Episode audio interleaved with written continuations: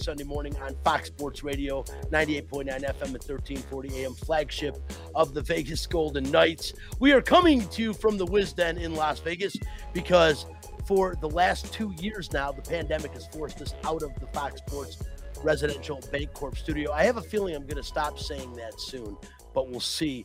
Joining me on the show is social media director Spencer The Wiz Ostrovsky. Nobody beats the Wiz. Nobody beats the Wiz.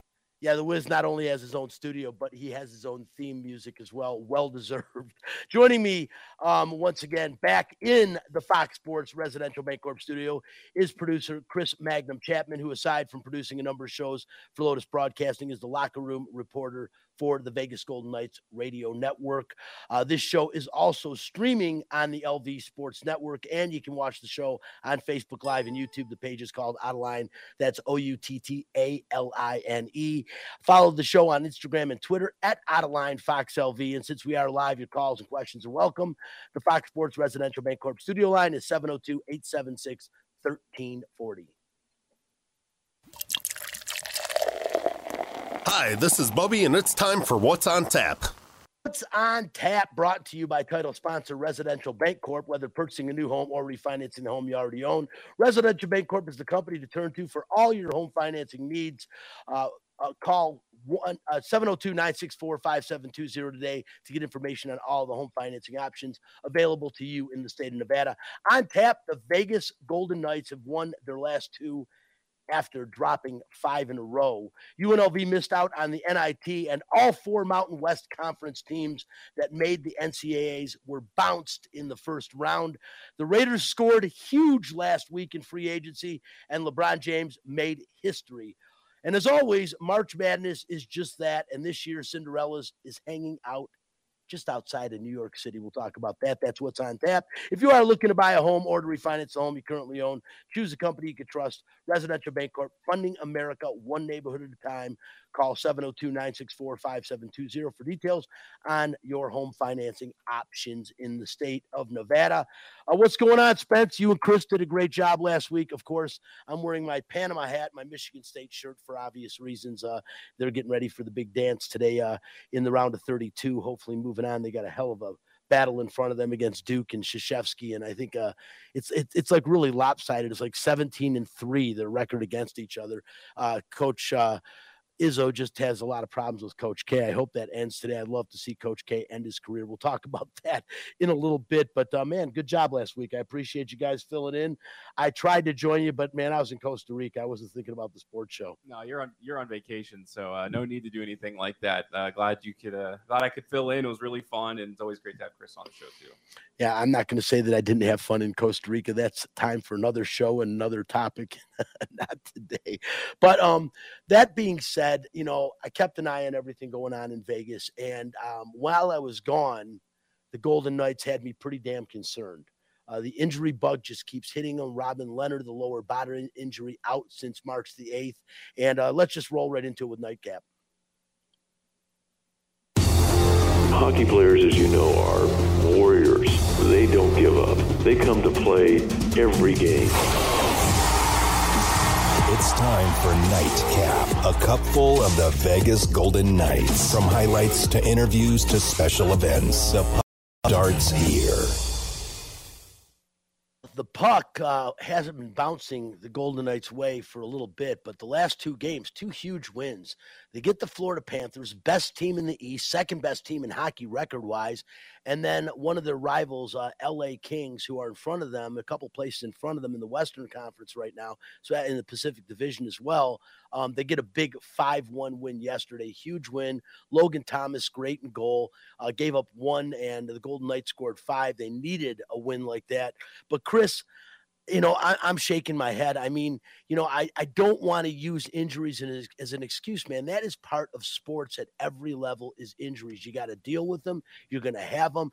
But man, when I saw Eichel block that shot with his hand in the game against Florida, I got scared. You know what, Liz? And um, thankfully, he was in the lineup last night. He played, uh, but this team has got to get healthy. And if they don't, uh, this is be the year to make a run for the Stanley Cup. Well, yeah, the the key is obviously health for the Golden Knights. Um, it's not an excuse, but it is a reality. And you look at the amount of games missed by Mark Stone, by Max Pacioretty, by Alec Martinez. I mean, it, it, it's it's almost like Brian. You you you could go back to the beginning of the season, and they had guys missing early parts of the season due to COVID. Matthias Janmark had long COVID. You know, it took him a, a bit of time to get back in the game shape, and he's an important player. We, we saw that yesterday with his shorthanded goal. I mean, this goes back to, to, to the very beginning of the season. That first game, they had guys out of the lineup due to injury, due to COVID. It got worse in game two. You lost Mark Stone against Los Angeles. Um, but look, I think what what we've seen is Pete DeBoer has done as good of a job as any coach in the league could do with what he's been dealt.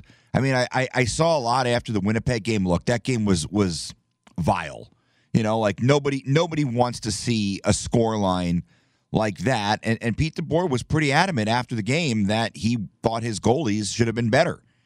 Um, and look what we've gotten the last two nights from Logan Thompson. Logan Thompson took that personally.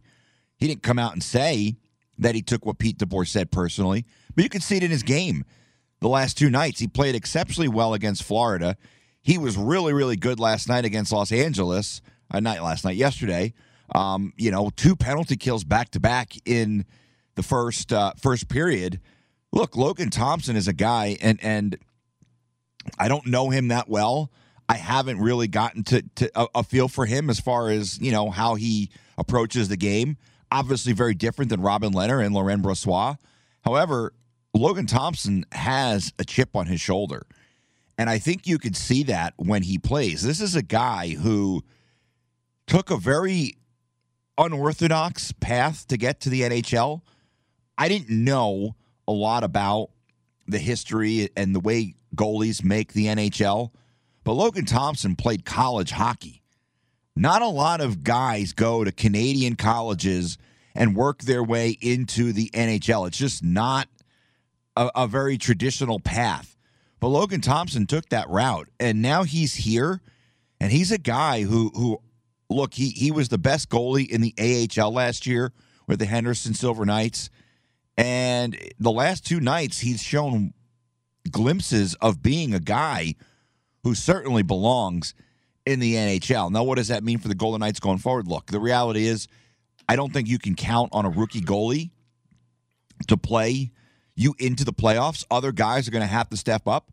And we've seen that the last two nights. Fourth line chipping in with goals. Brett Howden against Florida. Last night, you get Michael Amadio Granted, it was already 4 1 LA had pulled the goalie. They put Cal Petersen back in the game, and the fourth line goes out and scores a goal, which is not something you see all the time. Once the goalie gets pulled and you score an empty netter, generally the game is over, but the Golden Knights did not stop playing. Look, they made up some ground on Los Angeles. Vancouver, I believe, lost last night, so you put some distance between yourself and them. Um, Edmonton did beat New Jersey, I, I believe, and then Dallas lost to the Islanders. So, all in all, the last two or three days have been really good for the Golden Knights. Obviously, tomorrow is a day that everybody has circled. It's a trade deadline. I went into the Florida game with the mindset that the Golden Knights should be sellers. I think the last two games have kind of changed my opinion on that. It maybe shouldn't. And maybe I'm only looking at the last thing I saw and not the general body of work. But I think there's optimism around this franchise that, hey, if we can get into the playoffs and we can get healthy, we're going to be tough to beat. And I don't know if that's accurate. I'd like to hope it is. I mean, you have to think if you're able to get Mark Stone, Max Pacioretty, and Alec Martinez back into the lineup for the playoffs, this is a completely different Golden Knights team than what we're seeing right now. So, um, yeah, there, there's some optimism after the last couple games. I don't know if it's warranted. Look, this team is their biggest issue, their their bugaboo, their Achilles heel all season has been consistency. We'll see. You've got two really tough games on the road tomorrow and Tuesday in Minnesota, who just acquired Nick Deslauriers and Tyson Jost over the last couple days leading up to the deadline. And then you've got Winnipeg, who just smoked you in their building. So, look, I, I mean, unfortunately for the Golden Knights, those two games both come after the trade deadline. But I think those two games will be a greater barometer of where this team is at than the last two games. Yeah, I, I, agree with you. Also, you know, mentioning, you know, the injury bug. Robin Lehner, it's not a long injury, but he's been out since March 8th, a lower body injury. He should get back in the lineup. Brayden McNabb, as well, is a guy they're going to need back. And, um, you know, Stone, again, you know, I, I, think best case scenario, you're looking at probably the uh, postseason for Mark Stone, and and they have to get there. I mean, they're the seventh seed right now, only five points in front of the ninth seed, so uh, th- that would be the ninth team out. You know, they've got to play better, and and again, it does come down to injuries, Chris. They have proven in the last couple days they can beat the better teams in hockey, especially the win over Florida, as you mentioned. Huge game. It was nice to see Dadonov score two goals against his former team. He needs to get going. And of course, Amadio, always like to see the fourth line put the puck in the net. But this team has to cumulatively play better. And Logan Thompson, you know, perfect misfit, as you mentioned, through going through a, a junior college, working his way all the way into the NHL. He's been part of this franchise franchise for a couple of years now and knows the players, knows the system, knows what's expected by DeBoer. And maybe that was good for DeBoer to light a fire under his ass to prove to himself, hey, look what you've done and accomplished. The best goalie in the AHL last year, as you mentioned, Chris, and working his way into the NHL. And this guy, the last couple games, anyways, looks like he can start in, at the highest level. And that's big for the Golden Knights to have a third option if they need one, which apparently and obviously this year they have. But again, again, health is a huge factor. And is this team a dangerous team when they're completely healthy? You would think so. You would also think that the wheels are turning inside Kelly McCrimmon and Pete DeBoer's head right now as to what they're going to do for the line. I think there will be a, a, move or two still made because this team still is geared to play and compete for a Stanley Cup. When they are healthy, when they're all together and they are playing their best hockey, they are as good as any team in the NHL. And I will stand by that. Again, it's going to come down to, as it always does, defense wins championships, and your last line of defense has to be great in the Stanley Cup playoffs. So Robin Lehner's health, Laurent Brossoit's health, having Logan Thompson at the ready is all going to be crucial if this team is going to make any kind of a run this year. Maybe this isn't so bad in the respect that the expectations will be a little bit lower going in. Maybe that will be good for the Vegas Golden Knights. They can play on, with a chip on their shoulder once again, like they have for years, saying, you know what, people don't believe in us as much anymore. Maybe that's what they need because this team sure and hell played great when nobody believed anything and there was no expectations. They played their best hockey let's see if they can get that going again because they really are going to need to to step it up just to get out of their own conference their own division. They're going to have to play great hockey. Right now sitting in fourth in the pacific division of the western conference. Uh, that's the seventh seed. That is not where they want to end this season. Trust me on that. You don't want to play you definitely don't want to end as the a seed and play colorado in the first round that's for sure. Um, moving on guys unlv basketball you know the, I, I i said before i left for costa rica that this is probably a tournament that I have anticipated more than the past five or six years, like looked forward to thinking UNLV is a dark horse, but they could make a run. They've beaten the best in this conference. They've played with everybody. We knew that it's a bad matchup against Boise State. They shoot well from the outside, and congratulations to them for winning their first conference tournament. I, I don't know if it's ever, but it, it's been like 20 some odd years. And congratulations to UNLV for finishing fifth in Kevin Kruger's first year, beating Colorado State twice, beating Wyoming once. But you know, the real big letdown. That last game against New Mexico, and guys, Spencer, you can correct me if I'm wrong, but that last game against New Mexico, the regular season, as much as we overlooked it, if they win that game, they get a berth in the NIT, which would have been huge for Kevin Kruger's first year. That would have been 19 wins, and I think that would have been enough to get him in. Because look, four teams made the NCAA tournament, so maybe there was undue respect for the Mountain West Conference, and, and maybe it was unjustified respect. But then Utah State gets to go to the NIT, and they finished behind UNLV in the conference. That was a little bit discouraging. Well, the reality is, if they would just had won in the Mountain West Conference tournament too, they would have gone to NIT as well. So, I mean, you can look at a whole list of excuses, and they just didn't come prepared that New Mexico game, which is on Ke- Coach Kevin Kruger. It's kind of his first like stain on his career, but every coach does. So it's about what you do moving forward. It would have been great to see them there, and they probably would have been decent at NIT. I think better than Utah State, of course, but. uh We'll never know how that kind of thing lines up and like who gets to go in and why. So it's kind of just like hearsay at this point. But you know, uh, I talked about it last week when it comes to UNLV basketball. We all came into this season saying we didn't have expectations and that we wouldn't be disappointed. So when they don't make NIT, we can't sit here and say that we are because that's what we said at the beginning of the season, and that's the reality of the situation. Yeah, I'm No, not it- so it- I'm not so sure they would have made the NIT even had they won a game in the conference tournament because you have to look at the ripple effect that that would have had. First of all, obviously they should the, the win against New Mexico or the game against New Mexico, winning that game probably would have made a difference between them getting an invite to something else. I don't know why they did it or if they did and they turned it down. We don't know, but had they beaten Wyoming in the Mountain West tournament, Wyoming was probably one of the last two or three teams in the NCAA tournament as they were in that play-in 11 versus 11 game against Indiana. So if UNLV beats Wyoming, Wyoming probably doesn't get into the NCAA tournament, meaning Wyoming would have been in the NIT tournament. I still think they'd take Utah State over UNLV just based on the fact that Utah State beat them. They were a lot higher in the the the power ratings and I mean, look, they, they, they Utah State clearly was not a very good team. A long cry from the days of, of Sam Merrill and Neemias Queta, but I, I I think UNLV would have had to make a run to the to the finals in order to get an invite to the NIT, and and unfortunately they lost to Wyoming, and we'll never know. You know, Chris, I disagree. I think if they beat New Mexico and they win that game against Wyoming, both Wyoming and UNLV go to the NIT. I truly believe that that's a 20 win season. And that is a 20 win season with a couple of quality wins over the Colorado State team, over Wyoming. That would have been two wins over Wyoming. I think that's enough to get them into the NIT because I don't think you can justify putting Wyoming in the NIT if UNLV beats them twice. Yeah, but I, I also think that that the NIT looked at attendance, and the reality is UNLV fans haven't shown up. So you can't you, you can't be upset about the team. I mean, and I know you're not. I know Spencer's not. I'm not. But the, for the fans who were upset that they didn't make the NIT, get off your asses and get out to the Thomas and Mack. This team, they they played their asses off this year, and I think Kevin Kruger, who was a member of a very special UNLV team, the best team that we've seen since Tarkanian, he deserves your respect, and he deserves people to show up and, and support his team.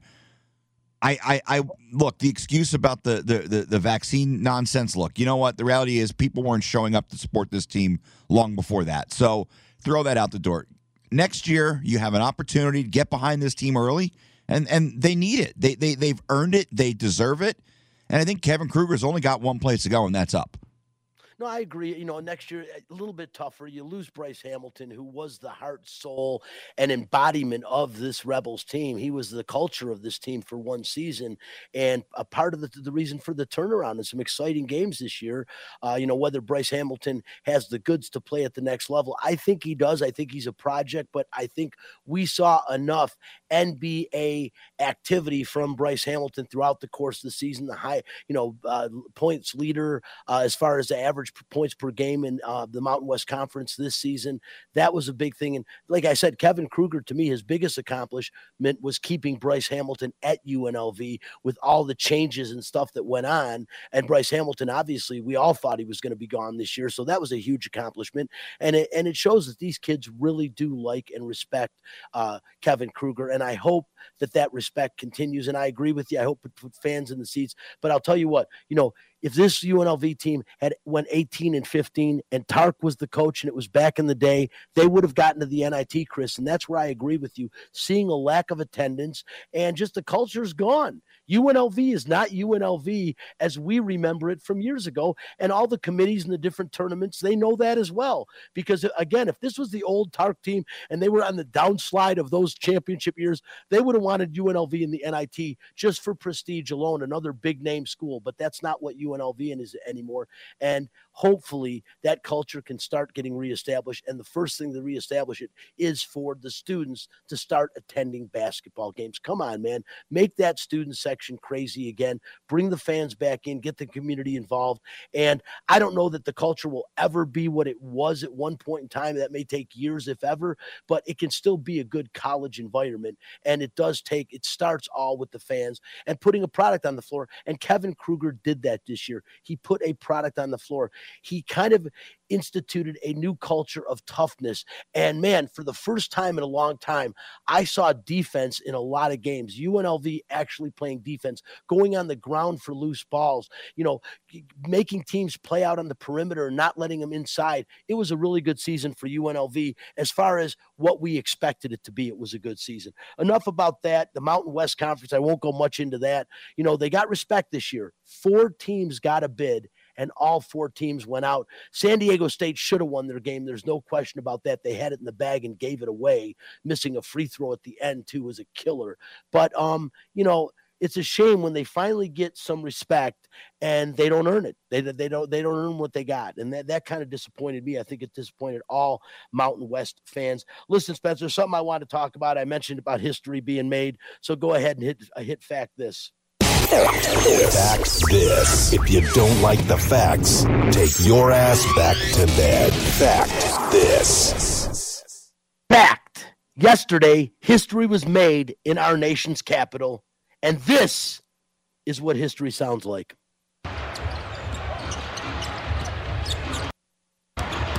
LeBron James to the hoop, and there he is.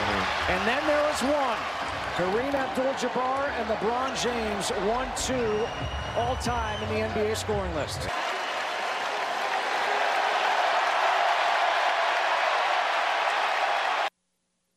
Yeah, uh, LeBron James, you got the post game. The post game. Go ahead and play that as well. LeBron James talking about making history and passing the mailman Karl Malone to be the second time leading all time leading scorer in National Basketball Association history.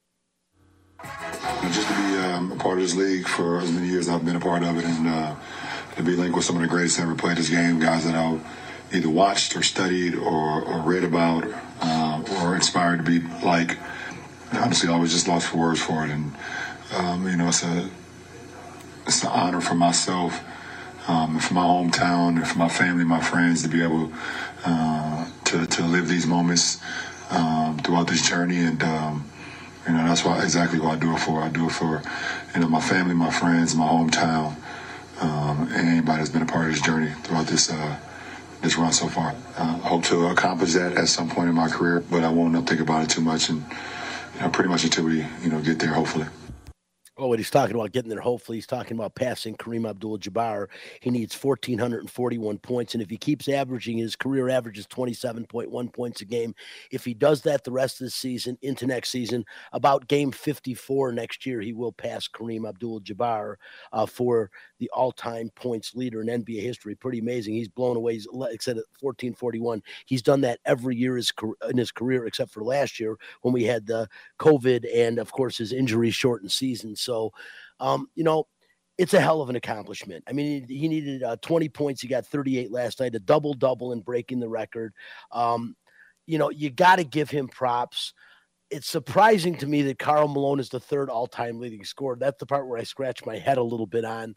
But you know, Kareem Abdul-Jabbar, one of the greatest ever. I mean, there was there was nobody like him eh, when he played at UCLA or through the NBA. I mean, he had a shot that was virtually un, maybe the most unblockable shot in NBA history in that skyhook. I don't know if I don't know if it was ever blocked. If it was, it was probably from behind. But you know, the thing is, is that it's a great accomplishment. He's 37 years old. He's still got gas in the tank. He's proven that this year. What I think he's second in the NBA right now in scoring average with 20, almost 30 points a game. So having a hell of a season this year again at 37. But um, Spencer, put it in perspective. How big of an accomplish is it to be the second leading scorer and eventually a scorer? I know that's like almost a rhetorical question, but I just don't know why it doesn't feel great to me. Well, it's probably because the Lakers are one of the worst teams in the league this year. 10 games below 500, and they're still in the play in tournament, which really showcases just how horrible these new play in tournament rules are. A team 10 games below 500 has a chance to make the playoffs. That's embarrassing.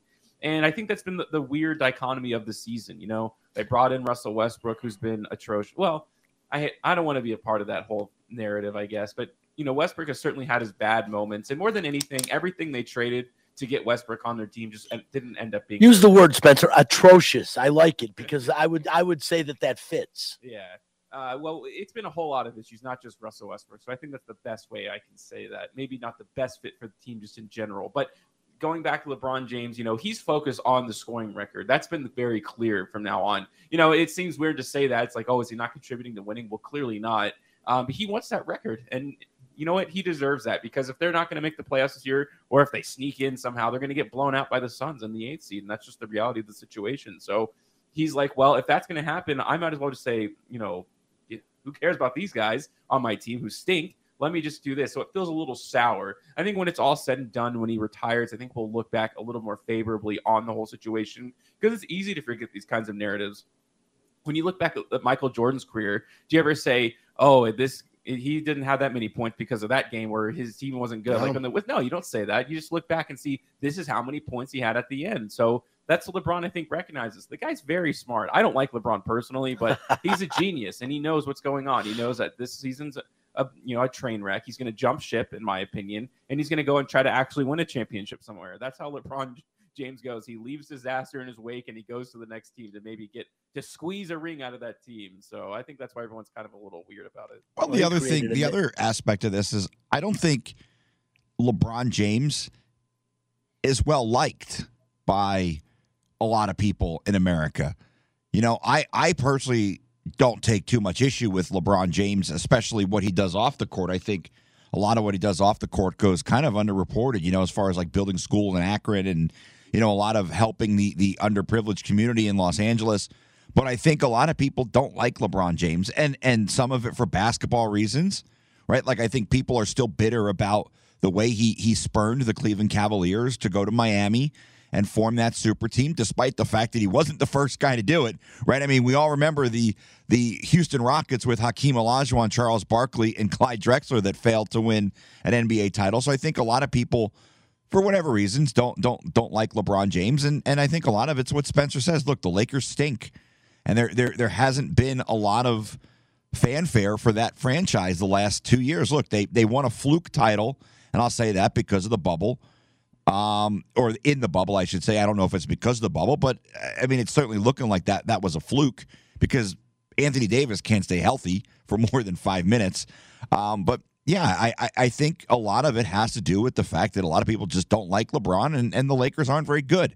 If the Lakers were a championship caliber team, I think there would have been a lot more, maybe not media attention to it, but I think attention from other people as well. And look, the reality is LeBron James did it during the NCAA tournament where the where the NBA kind of takes a back seat to college basketball. Had he done this back in December or back in, you know, or or after the NCAA tournament, maybe it's a different perspective from a lot of people, but I think there's a lot of people that really just don't care.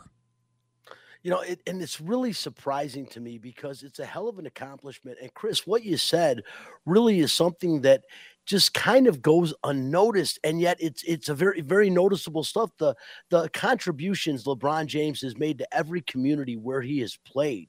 He has always been a spokesman for the community trying to do the right thing gives a lot of money to charities and to help the poor uh, takes up causes but yet it kind of all goes like you said, by the wayside. People don't like the fact that he's put together superstar teams wherever he goes. He brings people with him, recruits players. I mean, you know, can, gets coaches fired. Le- LeBron James is a different different animal, and so I think it, he does lack some of the respect that he should get. But when you talk about the greatest of all time, next year, for in all likelihood, he will pass Kareem Abdul-Jabbar for the all-time leading scorer in National Basketball Association history. That has to be taken into account. He'll do it at 38 years old. Kareem played till he was 42. You know, and, I and it, it's funny, real quick. There's actually a lot of similarities between LeBron James and Kareem Abdul Jabbar. Now, granted, Kareem played college and, and was dominant in college, but LeBron was able to go right from, from high school. We all know that story, but both very socially active in the community, right? Kareem Abdul Jabbar raising awareness for Muslim athletes. Obviously, a lot of his his work for black athletes as well, and and not just black athletes, but the black community. The fact that they both won championships in quote unquote small markets, right? Kareem before Giannis, the Greek freak, was was the only player to ever win a title for the Milwaukee Bucks, right? Like he led the Milwaukee Bucks to an NBA title back in the 70s before he left and went to the Lakers and became one of the all-time greats. I mean, he was already great when he was in Milwaukee. LeBron already great when he was in Cleveland.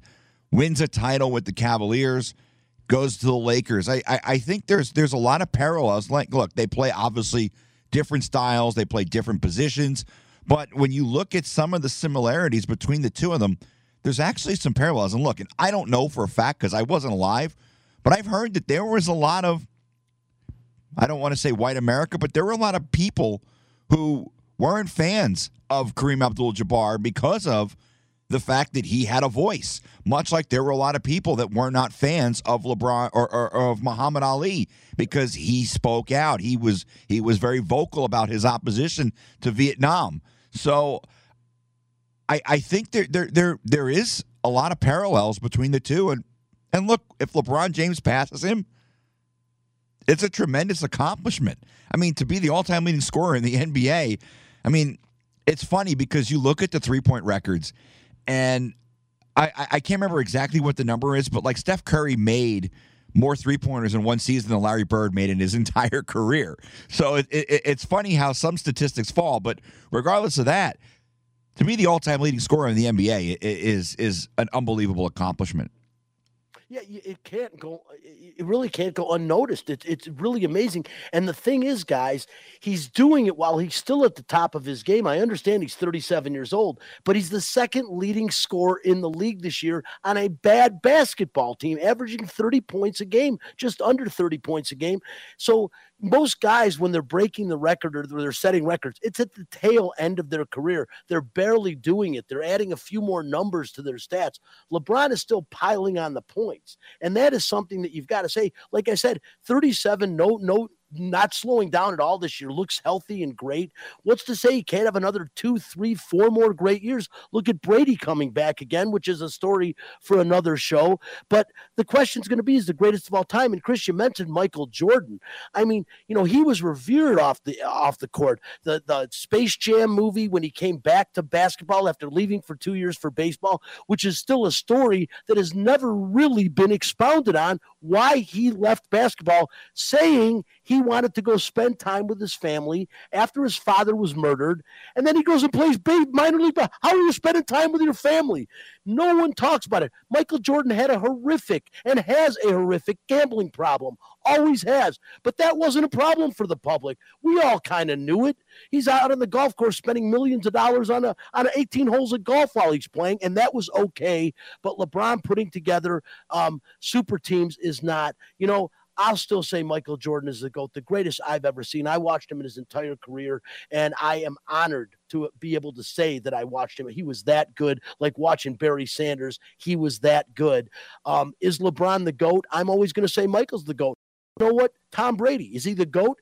You're going to argue with anybody that he's not, but in the one game that I need to win at one time, I'm starting Joe Montana. Hit me if you want to, but that's my feeling still. But when they make these accomplishments, the greatest of all time, you know, you have to base it on statistics. You really do, because it's what they accomplished in their career. Tom Brady, the GOAT, LeBron James when he passes uh, Kareem Abdul-Jabbar next season, or at the worst, the season after that, the goat. You got to call him that, and uh, and we'll stick with it. Amazing accomplishment. It shouldn't go unrecognized. And you guys are right. The fact that the L.A. Lakers stink, and yes, Spencer, uh, the the acquisition of Westbrook atrocious. It's terrible. It's done nothing for that team, and I knew it wasn't. Michael Westbrook, any team he plays on, until they change the NBA rules so you can play with two basketballs, Michael Westbrook will never be a benefit to any team he plays on. And I'll leave it right there. Listen, real quickly, and I want to get to the tournament, but got to talk a little bit of football, guys. Uh, the Raiders huge deal last week getting Davante Adams, arguably now one of the best receiving cores in football. When you take Wes, when it's Wes Welker, I would almost call uh, Renfrow Wes Welker, who plays a lot like him. But when you take Renfrow and Darren Waller and now Davante Adams, wow, what a receiving core! You still got a really good running game with this team too. With Jacobs, uh, I don't think there's excuses. This is the year we're going to need to see Derek Carr graduate into that upper echelon quarterback because he has all the tools around him now. Offensive line is pretty damn good too. I'll bet they work on shoring that up a little bit in this offseason.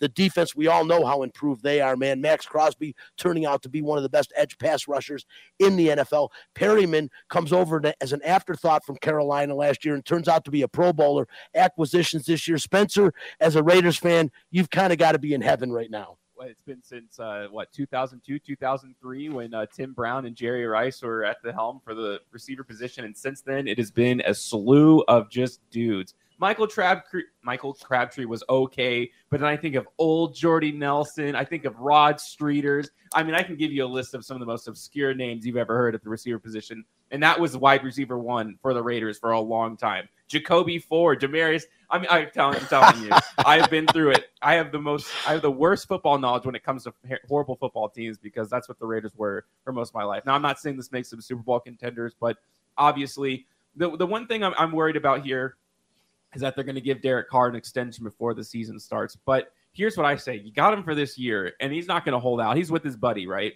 I know he wants that contract. Of course he does. He has got a family, and so does everyone else who wants a.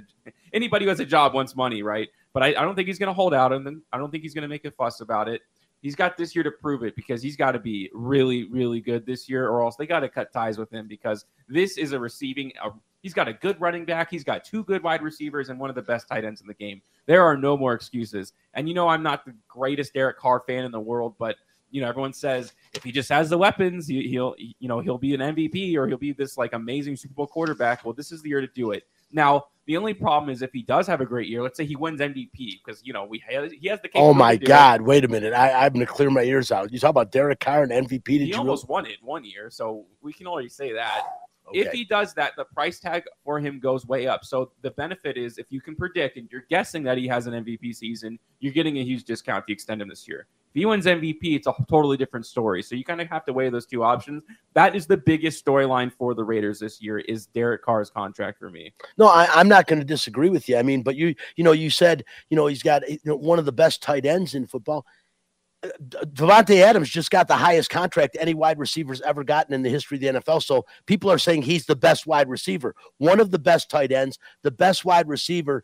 And to see what Hunter Renfrow has materialized into, especially this last season, he is an all pro player. You know, I mentioned Wes Welker, Julian Edelman, that type of player. That is now Hunter Renfrow, a guy that is tough as nails, can go over the middle, make the tough catch as some of the most reliable hands in the game this is when you say Derek Carr would be the only reason I don't laugh at that. You're right. He had one great season the year he got hurt and wasn't able to play in the playoffs, but he has the weapons around him to make him a much better player. He he if he is just a little bit better than serviceable, he should be in the MVP talks. And if, especially if all three of them stay healthy all year, uh, Jacob stays healthy. My God, man, Derek Carr, there's no excuses. I mean, there just isn't this year. The Raiders team went toe to toe with the Super Bowl runner up Cincinnati Bengals in the postseason on the road in cold weather last year. Now they've upgraded this team again. There's not going to be excuses. There's no way this team should not be expected to make the playoffs and win in the playoffs this year. Super Bowl, I mean, come on, man. It's real hard to do that. But my expectations are probably at the very worst a 10 win season, which is what they had last year. I would say more of a 12 to 13 win season, considering there's now 17 NFL games. And this team should make a run and should be considered a team that would not be surprised if they went all the way next year. And I can't even believe I'm saying that looking back on the defensive structure of this Raiders team over the past couple years. But wow, what an improved team. It's going to be interesting to see what the new coaching regime does with this team and how they're able to put them together with this year. I'm I'm I'm definitely excited to see that. Talk about contracts extensions. Matthew Stafford, man, winning the Super Bowl. They forgot all about the many bad passes he made in Detroit and even last year for the Rams. Hey, they won the Super Bowl, a four-year,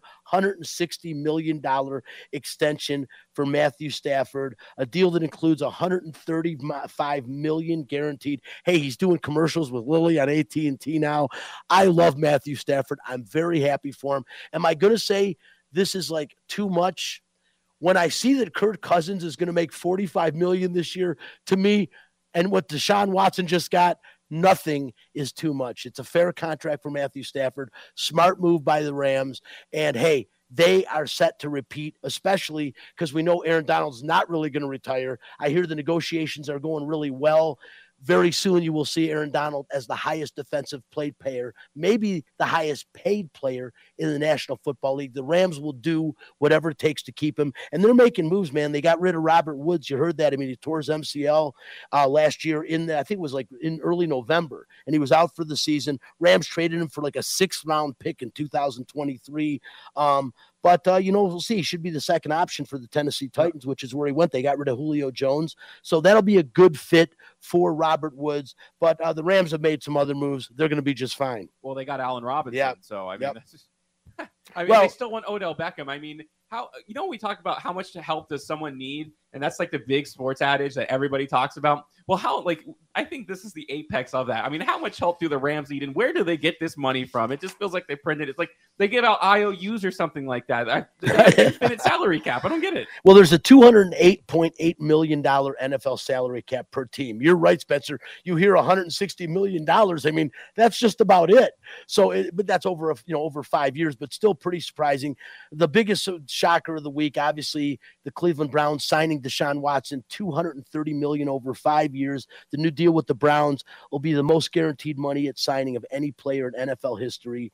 Um, over five years, all of which is guaranteed. I'm sick to my stomach over that. I'm not even going to expound on it. I your opinions on it. I'm sick to my stomach over it. I really am, uh, especially with everything that's been out there on Deshaun Watson.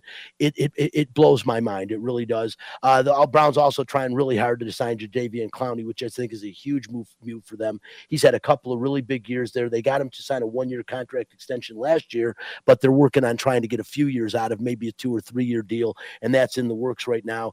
And like I mentioned earlier, the most disgusting thing all week to me was Kurt Cousins, like a $35 million to play one more year. I mean, are you kidding me? At best, the Vikings will win eight games next year. And I don't think they'll win that many. I'm looking at more like six or seven. I mean, to, to for 45, 35 for Kurt Cousins. Now, granted, he's a Michigan State alum. I should be talking higher about him. Dude, the guy is maybe a drop above average. He throws a decent pass. His career is the recipient of the fact that he got drafted behind R- R- RG3, who had a terrible knee injury in his rookie year, which gave Kirk Cousins his opportunity. He has made the most of an opportunity as much as any NFL player I can ever think of, other than maybe Kurt Warner. But uh, Kurt Warner was great.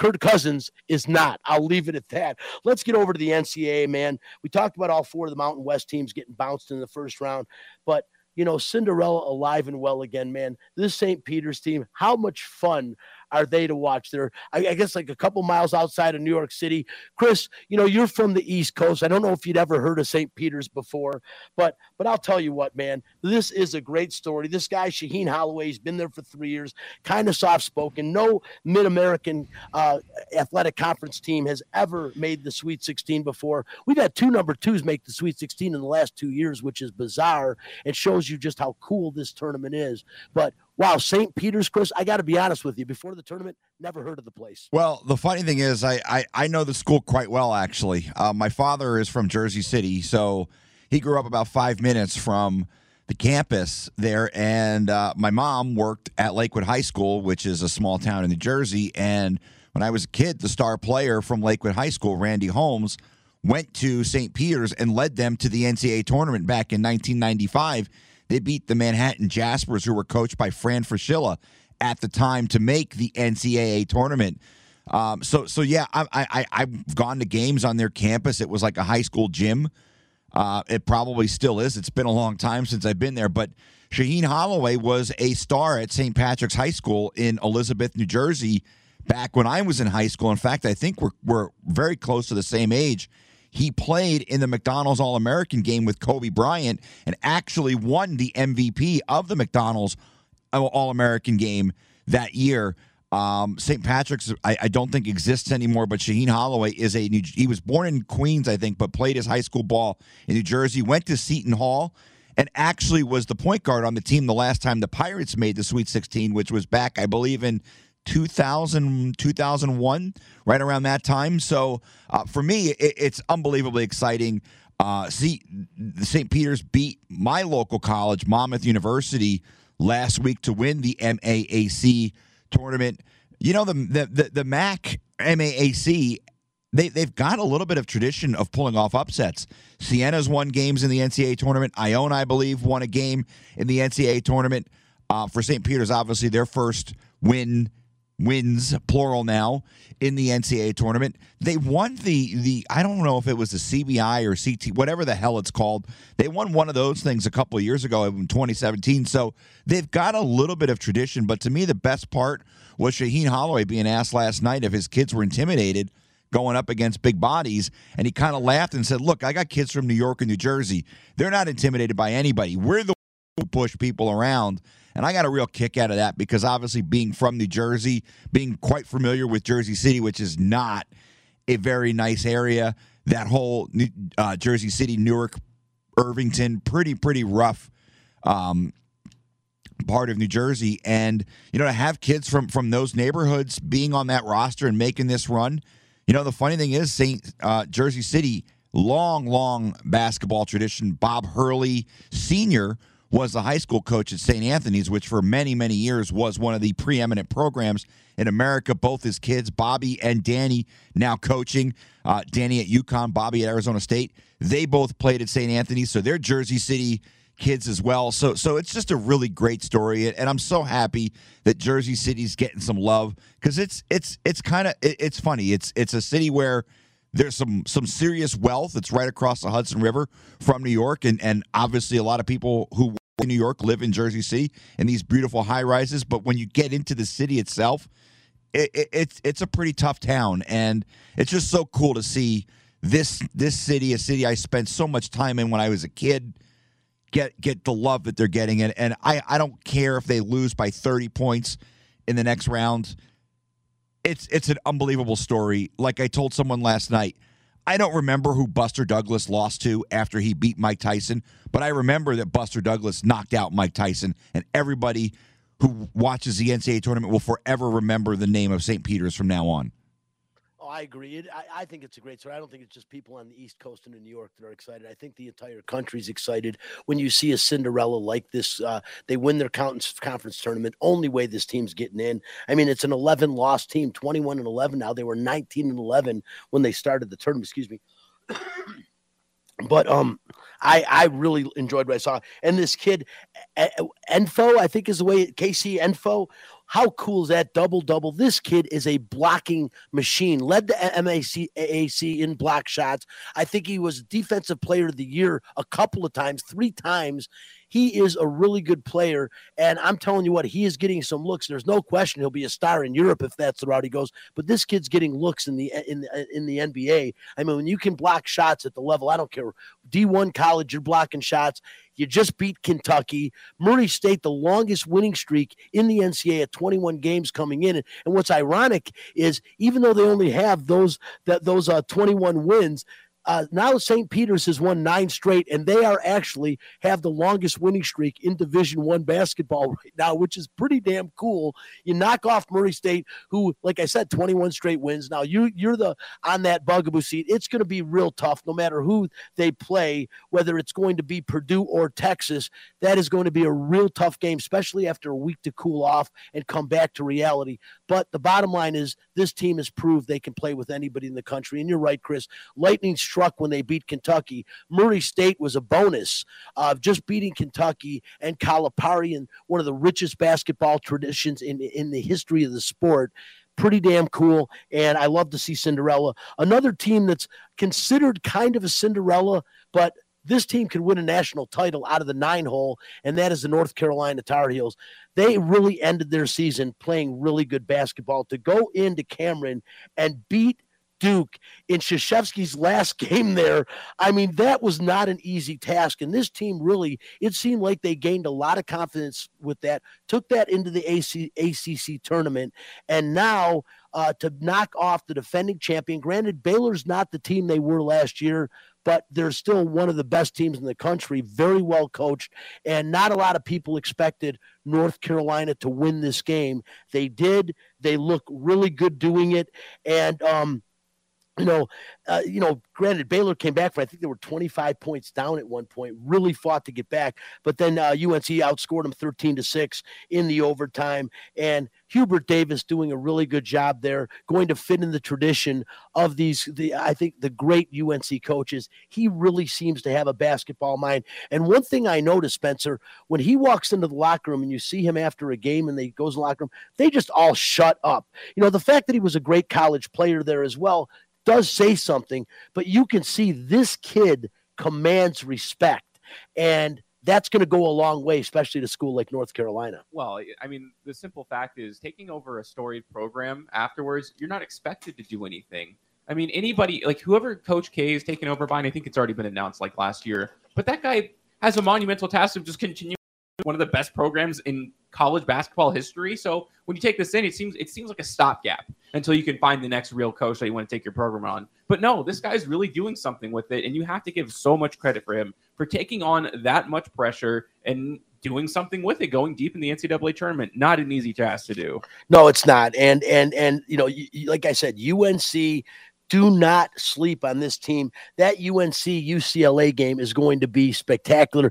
The thing about UCLA is UCLA plays to the level of their competition.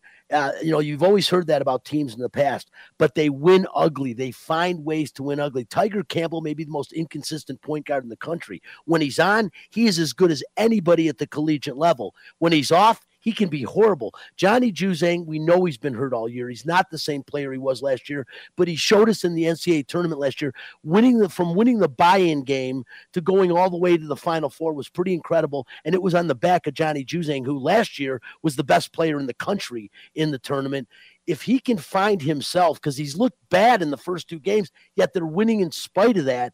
If he can find himself, UCLA is another team that can make a run. The key to UCLA to me is Jaime Jaquez. This guy has got to be healthy. They got six days to work on this guy's ankle. They need him to win and advance. There's no question in my mind he's going to have to be healthy. But boy, that's probably my, the matchup I'm looking forward to more than anything else last week. UNC and UCLA. You know the Bruins. I mean, it's basically the same team that won the, that, that that got to the Final Four last year. This is not a team to sleep on, and um, I'm I'm excited about it. But I was excited to see North Carolina win that game the way they did, uh, playing so hard for Hubert Davis. A lot of great games, and today, of course, guys, uh, some great games coming up college basketball today. I'm looking forward to, I said, Tom Izzo does not have a lot of success, Spencer, against Coach K. I think he's at 16 or 17 and three. Uh, he's on, on the losing end of that. But this is the perfect storm. This is the kind of team that Izzo coaches that makes the Sweet 16, that gets to the, that might even get to the Final Four because they're terrible. They've got one player. They can't hit from the perimeter on a consistent play, basis. That there's holes defensively on a regular basis, and yet this is one of those Tom Izzo teams. They barely got out of the first round they could beat Duke. I don't think they will. I, you know, I want them to desperately. Like you, I'm not a Coach K fan. I know Mag sitting back in the Fox Sports Residential Bancorp studio is not a Mike Krzyzewski fan. We would probably all love to see him go down today. How realistic is it for Michigan State to compete with Duke, let alone beat them? Well, they have to compete with the the three guys in in black and white stripes on the court as well. We all know that they will do everything in their power to hand that cheat Mike Krzyzewski a win. The guy is one of the dirtiest coaches in the history of college basketball. Yet he's lauded as this all-time great. The reality is Duke will win this game because the officials will hand them the game. It's just the way it is. Duke will Duke will find a way to make it to the final four despite the fact that they're probably not as good as some of the other teams, but they look some of the better teams have lost as well. So that's always an advantage for Duke. Look, I hope Mike. I hope that Tom Izzo does the world a favor and ends the career of Mike Krzyzewski. I sound like a wrestling promo, right? End the career of Mike Krzyzewski. Look, I think America is united outside of Durham, North Carolina. We're all Sparty today, Brian. I, I, sure hope so. And, uh, you know, real quickly, we're just about out of time. Another really intriguing matchup is Houston, Illinois, should be a great game. And how about TJ Otzelfarder? Excuse me, I mean Otzelberger uh, gets the Iowa State Cyclones, who, to me, I've said they're a house of cards all year. They were playing badly at the end of the year, but they find a way to win the first round out of the 11 hole. Their, their season better end today against Wisconsin. Another guy that I'm not real fond of and I'd like to see lose. Listen, we're out of time. I did want to get in and just quickly mention that again Mia Thomas, man, wins the uh, 500, and then she loses, comes in last place in the 100 yesterday. I think she did it on purpose. I'm going to leave that subject alone. It's time to talk for another day. And next week, we're going to have Coach Kevin Kruger from UNLV on. Looking forward to that. Talk about that'll be leading up to the Final Four. And the last thing I, I did want to say is, man, we got to talk about the secrets of Playboy. I learned some things about Jim Brown that I am disgusted on, and I hope people out there learn it. And this guy pays for what he did. I'm out of time. I'm out. This is out of line. Thanks to Chris Bagnum Chapman, Spencer, the Wiz Ostrowski. We'll be back next week, same time, same place. See you then. Bye bye.